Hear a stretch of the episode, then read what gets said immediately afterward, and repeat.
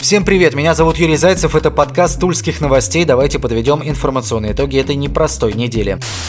Начнем уж, простите, далеко не самой главной, но точно самой популярной новости этой недели. Врача Тульской областной больницы запечатлели в прозрачном защитном халате, который был надет на купальник. Фотография моментально разлетелась посредством массовой информации всего мира. Мнения читателей разделились. Кто-то девушку пристыдил, заявив, что это неподобающий внешний вид, но большая часть пользователей ничего криминального на снимке не нашла. Резонно читатели обращали внимание на реакцию одного из пациентов, которому защитный наряд медика пришелся по душе. Изначально Минздрав сообщил, что девушки сделали дисциплинарное замечание позже в больнице. Эту информацию опровергли. Почему халат на купальник? Все предельно просто. В защитном костюме крайне жарко, и девушка не рассчитывала, что все будет видно настолько. На защиту медиков стали не только большинство читателей, но также ее коллеги, депутат Госдумы Николай Валуев, телеведущий Иван Ургант, один из производителей нижнего белья, даже предложил девушке работу моделью с контрактом на один год. На связь с журналистами врач не выходила, так как такой резкой популярности, понятно, надо было была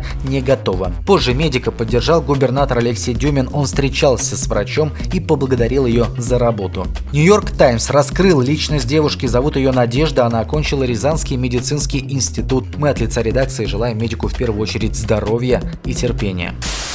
Другим более важным темам в Тульской области уже 2915 человек заразились коронавирусом. Наступил ли прогнозируемый в конце мая пик? Похоже нет, число заражений ежедневно скачет и после небольших спадов регион снова показывает нехорошие цифры. Больше всего случаев в Туле уже перевалило за тысячу, а также в Новомосковске, Щекинском, Узловском, Киреевском, Алексинском и Богородицком районах последние два показывают худшую динамику по COVID-19. На этой неделе также стало известно о заражении коронавирусом министра имущественных и земельных земельных отношений региона Михаила Пантелеева. Также случай инфекции зафиксирован в руководстве инспекции региона по государственному архитектурно-строительному надзору. Напомню, министр здравоохранения Алексей Ерк от коронавируса уже вылечился. Из хороших новостей на этой неделе впервые число выздоровевших за сутки превысило число заболевших. Всего выздоровели 1104 человека.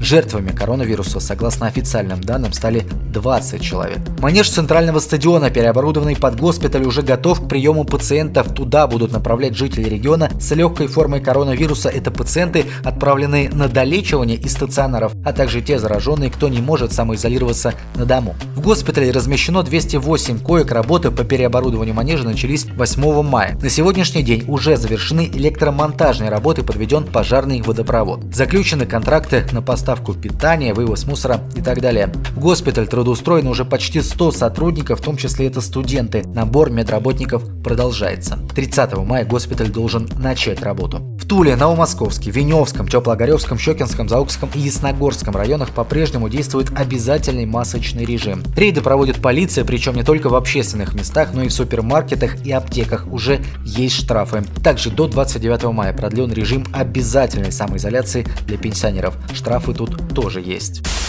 И в продолжение темы коронавируса, но уже с точки зрения бизнеса. Долой арендное рабство. С такими плакатами вышли на пикет предприниматели, арендующие площади в торговых центрах Тулы. Под громкими лозунгами конкретные требования. Арендные каникулы и льготы после открытия ТЦ, которые официально не работают с 28 марта. Часть предпринимателей в ряде торговых центров, кстати, оплатили аренду за апрель еще в марте, а по факту не работали. Расторгнуть договор бизнесмены не могут, потому что выйдет дороже. На контакт за редким исключением, говорят бизнесмены, бизнесмены, владельцы торговых центров не идут. Писали письма, в том числе коллективно, обращались лично. В ответ молчание, либо получали четкое «нет». Большая часть претензий у предпринимателей к торговому центру «Макси» в арендованные помещения, говорят, не пускают даже за документами. В конце апреля руководство «Макси» исключало возможность обнуления аренды. Ситуация, уверяют бизнесмены, не изменилась. В комитете по предпринимательству заявили, что порядка 70% арендаторов торгового центра льготы получили. Об этом комитет заверило руководство «Макси». В ближайшее время в Тульскую областную думу будет внесен законопроект о дополнительных налоговых льготах. Одновременно на федеральном уровне прорабатывается вопрос вопрос освобождения арендаторов от штрафов за расторжение договора. Предпринимателям предлагают подождать и потерпеть. Открытие торговых центров возможно на четвертом этапе плана регионального правительства по выходу из коронавирусных ограничений. Он заключительный. Пока в Тульской области реализуется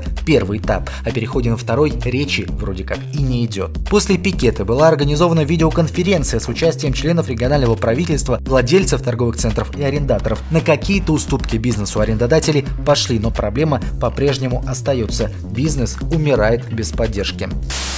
Экс-владелец новомосковского торгового центра «Первый» Юрий Струнге был задержан правоохранительными органами. По ряду адресов Тульской области, в том числе в его загородном доме в Бунырево, прошли оперативные мероприятия. В ближайшее время может быть возбуждено уголовное дело, связанное с хищением бюджетных денежных средств. Предположительно, задержание может быть связано с хищениями при строительстве Центра спортивных единоборств Новомосковске. Работы велись еще при экс-главе администрации Вадиме Жерздеве, который не так давно вышел на свободу условно-досрочно. Струнги и Жерздев связаны между собой тесно. Так, фирма «Энергопром Инвест» фигурировала в уголовном деле Жерздева. Именно под эту компанию и был заточен аукцион на участок муниципальной земли около торгового центра «Первый». Когда в торгах решили поучаствовать другие бизнесмены, глава администрации аукцион отменил. За это Жерздев и пошел по статье «Злоупотребление должностными полномочиями». Возвращаясь к делу Струнги, оперативники, добавлю, также работали с руководством МУП «Новомосковский рынок». Это заказчик работ при строительстве Центра спортивных единоборств, которые были выполнены фирмами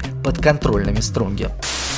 Тульскую городскую думу внесен проект решения о переименовании Рогожинского парка и присвоении ему имени Тульского рабочего полка. Напомним, скандал вокруг переименования парка разгорелся в марте этого года. В комиссию по историческому наследию и топонимии областного центра обратились ветераны Великой Отечественной войны с предложением переименования зеленой зоны в парк Тульского рабочего полка или Рогожинский парк имени Тульского рабочего полка. Изначально в переименовании было отказано, что вызвало волну негодования общественников. Позже в комиссии пояснили, что инициатива не не была принята из-за конфликта топонимов в предложенном названии. В настоящее время члены комиссии рекомендовали Думе принять решение о переименовании. Полное название парка будет звучать как Рогожинский парк культуры и отдыха имени Тульского рабочего полка. Суворовском районе по материалам проверки сотрудников полиции возбуждено уголовное дело в отношении 18-летней девушки, подозреваемой в реабилитации нацизма. Об этом сообщили в региональном следственном управлении. 8 мая подозреваемая разместила фотографию Адольфа Гитлера на сайте «Бессмертный полк онлайн», подписав его героем Великой Отечественной войны. Добавить здесь больше нечего. Отметим лишь, что санкции статьи предусматривают наказание до трех лет лишения свободы. Последние звонки в Тульской области, как и по всей стране, пройдут в онлайн-формате. Так, 25 мая пройдет всероссийский последний звонок. Прощание со школы пройдет по видеосвязи. Школа готовит различные акции, поздравления и записывают песни из дома. До 19 мая были аттестованы школьники с 1 по 8 класс, и обучение в школах для них продолжается, но без оценок и домашних заданий. Идет повторение старых тем, а новые материалы перенесены на новый учебный год. Продолжаются занятия и для старших классов. Единый госэкзамен для для 11-классников начнется 29 июня. Экзамены будут сдавать только те выпускники, которые планируют поступать в высшие учебные заведения. Уже идет активная подготовка пунктов проведения ЕГЭ. Вот такой выдалась эта неделя. Надеемся, что следующая будет лучше. Читайте тульские новости. Будьте внимательны. Удачи!